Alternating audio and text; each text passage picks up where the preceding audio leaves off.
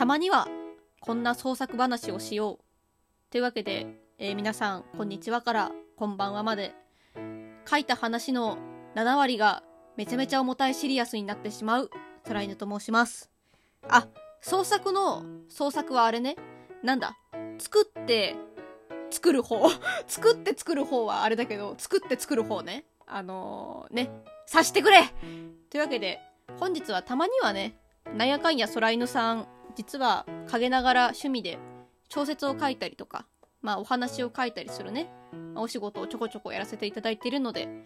まあそんな感じの話に絡んだちなんだ話をたまにはしようかなって思います。まあぶっちゃけ最近ちょっと読んだ漫画が面白かったからそれをあわよくば布教したいっていうだけなんですけどね。まあ、突然なんですけど、まあ、空犬さんはね、まあ、こう見えて、実はインターネット中毒というか、まあ、創作中毒というか、まあ、暇さえあれば、ピクシブ覗いてるみたいな感じの犬なんですけれど、結構自分は、ピクシブとかでオリジナルで書いているなんだろう、漫画とか小説みたいなのを片っ端から読むのが好きなんですよね。それで結構、あ、好きな絵柄だなとか、あ、こういう話面白いなとか、これ、この人、プロじゃないの嘘だろみたいなことを思ったりしながら、日々生活してるんですけれど。でね、それでね、この、この間って言っても結構前の話なんですけど、この人の書く漫画めちゃめちゃ面白いなっていうのがあって、えっ、ー、と、多分、このラジオトークの、なんだ、概要欄の URL とか、あの、ツイッターで宣伝するときにこの人の漫画ですって多分載せるとは思うんですけれど、ジョハンさんっていう方の漫画がね、すごく面白くて、ジョハンさんのエスパー少女が 違うな、エスパー少女が花嫁を奪いに来る話っていう漫画がめちゃめちゃ面白いんですよ。あの、ピクシブに前編後編の漫画があるので、ちょっともしよかったら皆さん読んでみてください。まあ、この漫画結構まあ、あの、あれタイトルで察した方もいる通り、まあ、ゆり漫画なので、もしかしたら人によっては好き嫌い、まあ、この時点で分かれちゃうかもしれないんですけれど、あのね、この漫画何が一番面白いって、まあ、ギャグが面白いの。あの、1ページごとにマジで面白いのよ。ギャグのテンポがめちゃめちゃ爽快なんですよね。ギャグ漫画って、あの、あくまで持論なんですけれど、頭が良くないと書けなくないですか？あの、ギャグとか面白いユーモアって私は知識から来ると思ってるんですよ。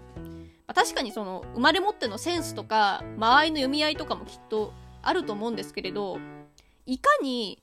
そのものに対しての知識を持ってるかっていうのが面白い面白くないをちょっと分けるのかなって思っていてもとにかくこの漫画は1ページめくるごとに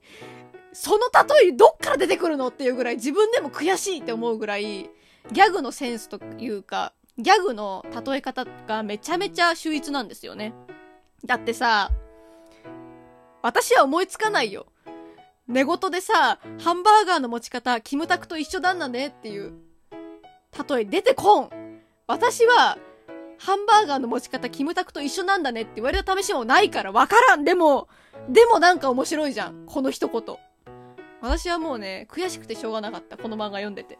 あの、面白いし、あの、まあ、ゆりとしても結構、ちゃんとストーリーがあるし、でも、漫画としてもすごく、ギャグ漫画としてもすごく面白い。まあ、ちょっとね、ラストまでのネタバレはあえて言わないので、ぜひ読んでくれとしか言えないんですけれど、本当に、最後の最後まで本当に面白かったので、まあ、もし、よかったら皆さん、読んでみてくださいよ。まあ、この世界にはね、まあ、創作のジャンル、まあ、ギャグ漫画だけじゃなくて、まあ、シリアスとか、まあ、もっと細かく言えば、まあ、青春ものとかバトルものとか、探偵もの、ミステリーもの、ホラーとか、きっといっぱいあると思うんですけれど、この中で実は一番書くの難しいのって、ギャグだと思うんですよ。まあ、言った通り、まあ、他にも例えばミステリーとかもトリック考えないといけないから、すごく難しいとかってあるし、バトルものだって、設定とか関係図を考えたりしなきゃいけないから、それ難しいんですよ。そもそも、創作活動をしてる人は、みんなすごいんですよ。犬からしたらね。だってさ、物作ってんだぜ。すげえよ。って思うんです、犬は。犬犬もね、一応、まあ、こんななりで細々とやってるし、そんなに上手ではないけど、いろいろ書いたりしてるお話を、小説とか、まあ、台本とかを書いたりしてるんですけれど、やっぱり、人の、なんか違う作品とか見ると、あ、やっぱ、悔しいって思ったりするし、面白いって思ったりするし、だってさ、みんな生きてる中でさ、仕事したり、まあ、学校行ったり、まあ、生きてるじゃないですか。その間の時間を縫って何か作るって、実はめちゃめちゃすごいことなんですよ。その、ちっちゃなちっちゃな間の時間をね、みんなそれぞれ有効活用してさ、何か作るって、すごくねだって普通だったらさ、早く寝たいとか、早くご飯食べたいとかって、犬もさ、あ、原稿今日書くのめんどくさいからいいや、明日やろうとか言って、やんなかったりするし、それ、そういう作品がいくつかあって、あの、半年以上放置されてる作品とかいっぱいあるよ。それでもやっぱり皆さんね、こう、いろんな、まあ、作品を作ったりするモチベーションとかってみんな違うと思うんですけれど、まあ、こういうね、配信活動だとだってそうですよ。毎日投稿してる人ってさ、本当にストイックですげえなって犬は思ってます。こういうクリエイティブな活動って、なんかすごく簡単そうに見えて、実はやってる人とか続けてる人って本当にすごいなって。なんでギャグの話からこんな話になっちゃったんだろう。まあね、その、いろいろとね、創作活動をしてる人すごいなって犬は常日頃思ってますし、まあそれでまあちょっと話をちょっと戻しますと、ギャグ漫画とかって、それ以上になんか他の漫画とか以上に気使う部分実はめちゃめちゃ多いのかなって思ってて、まあギャグのね、例えば面白い面白くないとかってそうだし、まあ他にも、なんだろう、キャラクターの設定とかね、面白いの中にも多分いっぱいあるじゃないですか。シュールな面白さとか、その語彙力の面白さだったり、いろんなギャグがある中で、それをいかにバランスよく物語に織り交ぜて、ジョークを言うかみたいな。犬のね、こう、たまに言ってるつまらんジョークも実は自分はすごく面白いと思ってるけど、もしかしたら、もしかしたらね、誰か面白くないって思ってる方がいるのかもしんない。まあわかんない。この辺は犬の想像なのでわかりませんけれど、まあそういう意味では、万人に受けるギャグをかける人って、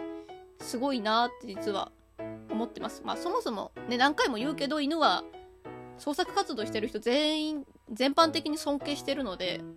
まあ、ギャグだけに関わらずね、何か作ってる、何か書いてる。そういう人は本当にそれを誇りに思ってほしい。あのー、やっぱりどうしても何か作って見せるのって恥ずかしいし、やっぱり評価もされるじゃないですか。まあ、そういうね、世界だからしょうがないんですけれど、でもそれでも何かを生み出したよっていう時点で、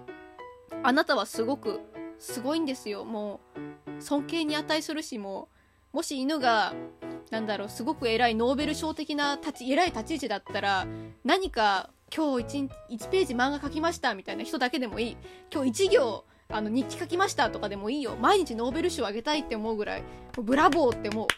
だってそういう創作ってさ、その人にしか書けないじゃん。犬は例えば犬のね、まあ、オリジナルのお話とかいっぱい書いてるけど、これは犬だからこそ生み出したけど、他のきっと作家さんは他の作家さんだからこそ書ける話っていっぱいあると思ってるからすごいなって犬はいつも思いますなので皆さん創作なんで大事なとこで噛むかね？創作活動をしていらっしゃる皆さん本当に本当にお疲れ様です。まあ体をね壊さない程度にもしよろしければこれからも創作活動を続けていってほしいなって思ってます。一犬の意見ですけれど一オタク犬の意見なので、まあ、真に受ける必要はございませんけれど、あの、どうかどうか体をご自愛して、あの、これからも、今後も創作活動を打ち込んでいけたら嬉しいです。まあ、体の資本が一番なので、あの、無理はしないでくださいね。というわけで、えー、本日の放送は、この辺で終わりたいと思います。ギャグ漫画ってさ、いろいろあるけど、まあ、漫画の種類っていっぱいあるけれど、全部面白いからまあ、大体犬はオールジャンル読めるぜって思ってます。というわけで、ここまでのお相手は、まあいろんなギャグ漫画を今頭の中で思い描いてるけど、ボーボボだけは、ボボボーボボーボボだけは別次元なんだよなって思ってる空犬がお送りいたしました。バイバーイ。